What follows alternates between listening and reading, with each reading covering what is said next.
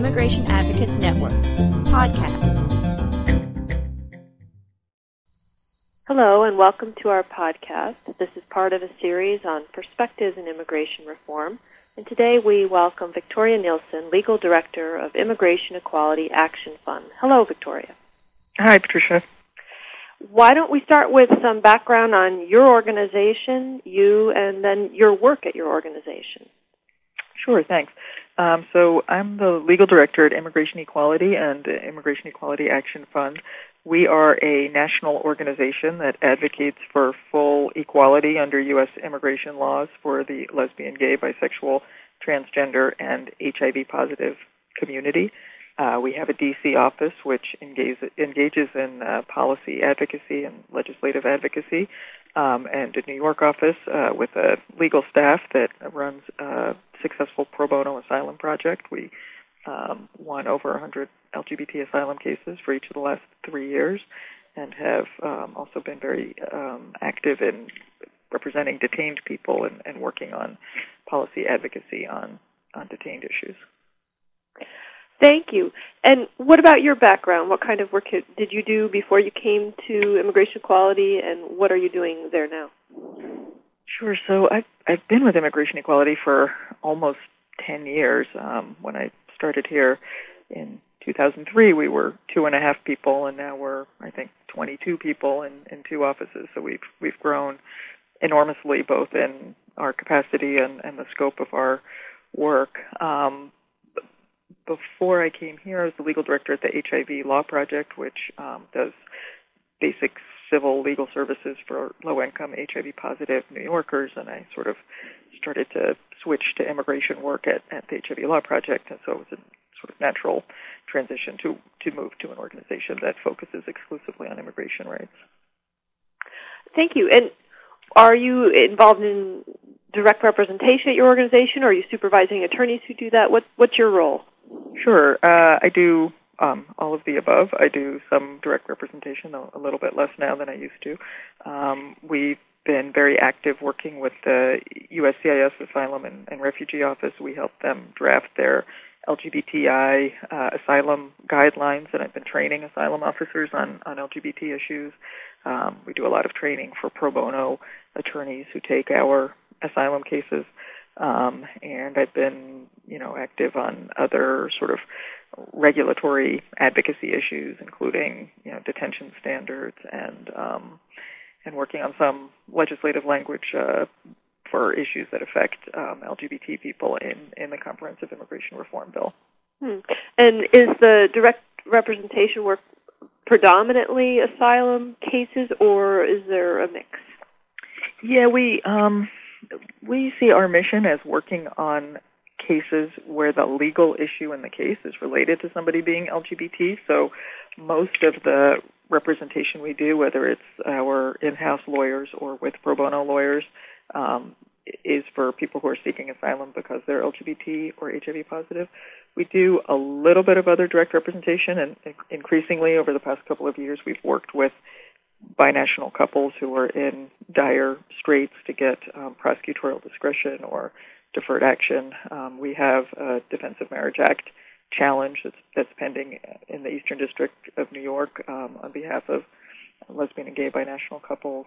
Um, we also do direct representation for transgender uh, immigrants who have marriage-based petitions or need assistance getting their identity documents in the corrected gender. And you mentioned that your work includes advocacy on Capitol Hill as well. Can you tell us more about the background of immigration equality in the immigration debate, just in broad terms, and uh, you know how, how that's evolved over the years? Sure. So so we were founded um, in 1994. Uh, at that time, we were called the Lesbian and Gay Immigration Rights Task Force, LGIRTIF, the worst um, acronym ever. So we're happy to change that to Immigration Equality in around 2000. Um, we, um, you know, basically we saw our, our three core issues of our mission were to end the HIV ban in immigration law, which uh, we were successful in doing in, in 2010, um, and um, securing equal access to asylum for LGBT asylum seekers. And you know, while there's still a few kinks there, certainly things have progressed enormously um, for LGBT asylum seekers in, in, the last you know 20 years. Um, and in winning uh, full equality for lesbian and gay binational couples, which um, is something we have not yet achieved and, and are working very hard to do. Hmm.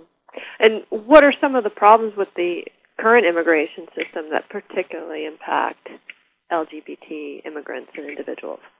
Right. Well, as you know, the U.S. immigration system is is based on family relationships. The majority of green cards that people get every year um, are through family relationships, and because the 1996 Defense of Marriage Act defines marriage as only between one man and one woman for all federal purposes. Um, uh, lesbian and gay couples, even if they're married, even if they're raising children, even if they've been together for, for decades, have no means to secure immigration benefits for their spouse or, or partner under under current law. Um, since 2000, um, a bill called the Uniting American Families Act has been introduced in both the House and the Senate. Um, that bill would would change the immigration law to allow U.S. citizens and green card holders to sponsor their permanent partner for immigration benefits, and a permanent partner is defined as someone with whom the person is uh, in an intimate, committed relationship, financially interdependent, where they which they expect to to last indefinitely. Um, and the lead sponsor of that in the House is Jerrold Nadler, and in the Senate it's uh, Patrick Leahy. Um, and you know we've we've done a good job of building um, support for that bill and, and getting more co-sponsors each year. But you know our our real hope was that that would um, uh, you know make it into comprehensive immigration reform. Right, and for folks who are maybe not able to follow the progress or, perhaps lack of progress in immigration reform, can you explain a little bit about developments in the past week and yesterday in particular? Yeah, so basically, um, you know, as as we're speaking today on on May 22nd, you know, the Comprehensive Immigration Reform is sort of in the in the middle of its of its long journey to hopefully become law at some point. Um, you know, the the Senate gang of eight did not include LGBT families in in its base bill. Um, we were very disappointed when when they didn't include our families. Um, President Obama and the principles that he laid out for what he thought um, CIR should include did include uh, full equality for same-sex families. Um, we then pushed um, the Senate Judiciary Committee, which just finished its markup of the bill yesterday, to um, to add LGBT families by amendment. And um, as I said, Patrick Leahy, um, the senior senator from Vermont is the chair of the Senate Judiciary Committee. He's the lead lead sponsor on UAFA for the um, on, on the Senate bill, and you know he's just a real advocate for immigration rights, for LGBT rights, um, and he did offer um, an amendment yesterday, which which would have included LGBT families in the immigration reform bill, um, but when it became clear that the other Senate Democrats were not going to vote for the amendment, he um, withheld it, saying that perhaps he will um, revisit it later later on in the process. Who have some of your allies been in? A, you know, in addition to Senator Leahy, other organizations or members of Congress, and who would you like to see join you in your efforts for reform? We have a lot of allies. We have um, allies in the faith sorry faith-based community. We have allies. Um, it, we have a, a, business coalition for for immigration reform that's LGBT inclusive. Um, you know, there are more than 2,500 clergy members in, in every state in the in the union that are supportive of LGBT inclusion. 28 Fortune 500 companies uh, recently sent a letter to the Gang of Eight talking about their um, hope for LGBT inclusion in immigration reform. Um, you know, some of the big immigration groups. The you know United We Dream has been a great ally. LULAC, AAJC, National Council of La Raza have all called for for LGBT inclusion, as has the Congressional Hispanic Caucus in the House. Um, you know, what what we've seen, which is you know very unfortunate, is um, really the Republican senators setting up this false dichotomy that that you know LGBT issues are are uh, somehow separate from immigration issues or a, a social issue. Um, you know, last night Senator Graham started talking about you know abortion right abortion um, amendments that he could have added and, and chose not to, as though you know including immigrant families where one member is lesbian or gay is in any way rel- related to, to abortion rights. I mean, it didn't make any sense, but the, this notion that LGBT rights are completely separate from the immigration community is just, um, I mean, it's just wrong. The people that we work with are our families, and they're immigrant families, the same way that that um, heterosexual couples are immigrant families, and, and all that people want is to be in this country together lawfully. And every day we hear from people who have, you know, had to make these terrible choices to live apart, to leave the country, to go under the radar and, and, and live in fear of separation every day. Um, and you know, it's it's wrong. It's a family issue. Why don't you talk about immigration equality's you know sort of core principles for immigration reform, those that are particular to mm-hmm. LGBT immigrants? You know, obviously we really want to see the immigration system fixed and, and see the problems with the current immigration law every single day, just like anyone who, who practices immigration law or works with immigrant communities um, sees. I mean, we're very happy that the bill has made it out of the Judiciary Committee with the path to citizenship um, more or less intact, and, and particularly with the faster path to citizenship for uh, for DREAM Act eligible individuals. Um, a couple of the other issues that are particularly important to us are um, removing the one-year filing deadline in asylum cases. Um, I would say probably half of the um, LGBT asylum seekers who contact us are affected in some way by the one-year filing deadline, and, and really for for many LGBT people, they, they just honestly did not know that asylum was even a possibility until they'd been in the United States for a while and, and gotten connected to um, LGBT community here. So for us, you know, seeing seeing the one-year filing deadline um, eliminated would be um, a huge step forward for many of the most um, vulnerable LGBT um, non-citizens in the country.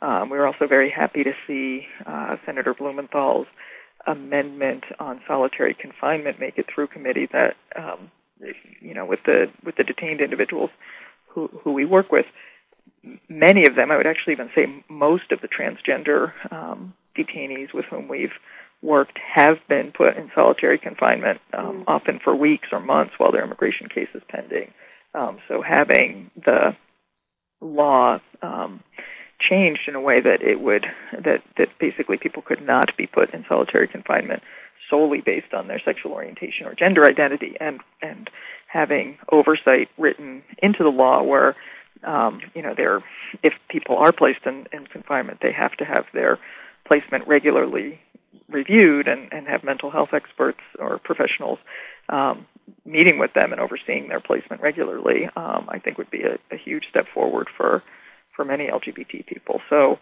you know, we're we're happy with many aspects of of the bill and happy that it's moving forward, but it's still, you know, obviously very disappointing and very hard for us to, um, you know, to be excited about a bill that, that leaves so many of the people who we work with behind. Mm. Right. It seems as though we're going to find ourselves, if, if it's not fixed to this round, we're just leaving behind too many people and not really solving the problems with the current system. How do you engage your constituency or the LGBT community in the campaign for immigration reform? Yeah, I mean, we've had um, you know, we have a sort of core constituency that's directly affected by these issues that is very engaged. Um, we do a lot of um, communication through social media, through Facebook and Twitter. We we um, get a lot of information out and have a lot of um, back and forth with our constituency. Um, we had a very successful lobby day a couple of weeks ago where we had 80 people come down to DC from from 22 states and engage in over 130 meetings with members of Congress so that um, you know the elected officials would would see that these are real families. This isn't some you know abstract um, you know gay rights lobby. These are just families who want to be together, the same as other immigrant families. Um, so I mean that's something we've really worked on is to just really get the the stories of our families out there because um, you know I think it's very moving, and I, you know I think that you know for example Senator Leahy when when he spoke yesterday and withheld his amendment, you know as he said with with heavy heart. I mean he talked about some of the constituents who he's met with and and you know compared their relationships to the relationship he has with his wife of 50 years and and I mean to me that's that's really the heart of the issue. Mm. How can people find out more about the issues that matter most to immigration equality, and how can they become part of your campaign for reform? Sure. Well, I would say certainly um, like us on Facebook, Immigration Equality. Follow us on on Twitter. Um, if you go to our website, www.immigrationequality.org, um, you can sign up for an e-newsletter. Um, we have and we have a pretty active blog there. We also have um, a lot of FAQs, which are designed to answer a lot of the questions that people have about LGBT immigration issues. Um, and then our Immigration Equality Action Fund website um, has um, a lot of tools on it where, where people can interact with elected officials to um, to bring these attention these issues to their attention. Thank you, Victoria. You mentioned earlier the um, case pending before the court, and we all know there's a Supreme Court case pending as well. Can you talk about that a little bit? Sure. So there there are currently two um, marriage cases before the Supreme Court. One, the Perry case, has to do with California's um, Proposition 8. That case, if the court decides it broadly, could lead to there being marriage equality in all 50 states in the United States, or they could dismiss the case on standing, or they could issue a narrow ruling that, that only affects California. So there are many questions with that case. The case which more directly affects um, immigrants is the uh, Windsor, the Edie Windsor case. Um, Edie Windsor uh, was married in in Canada but lived in New York State. Her her marriage was recognized under under New York law, and when her spouse died, she had to pay over three hundred thousand dollars in estate taxes, which she would not have had to pay if they'd been in a different sex relationship instead of a same sex relationship. So that case is just a straight up equal protection challenge to the Defense of Marriage Act, saying that it's unconstitutional uh, for the court to treat one set of married couples differently from all other sets of married couples simply because of their sexual orientation. If the Supreme Court finds that, that the Defense of Marriage Act violates um, the Equal Protection Clause, then we believe that people should be able to get green cards shortly thereafter as long as they're married. Um, the this current term of the Supreme Court ends on, on June 24th, so we're hoping to get a decision in that case in the next month.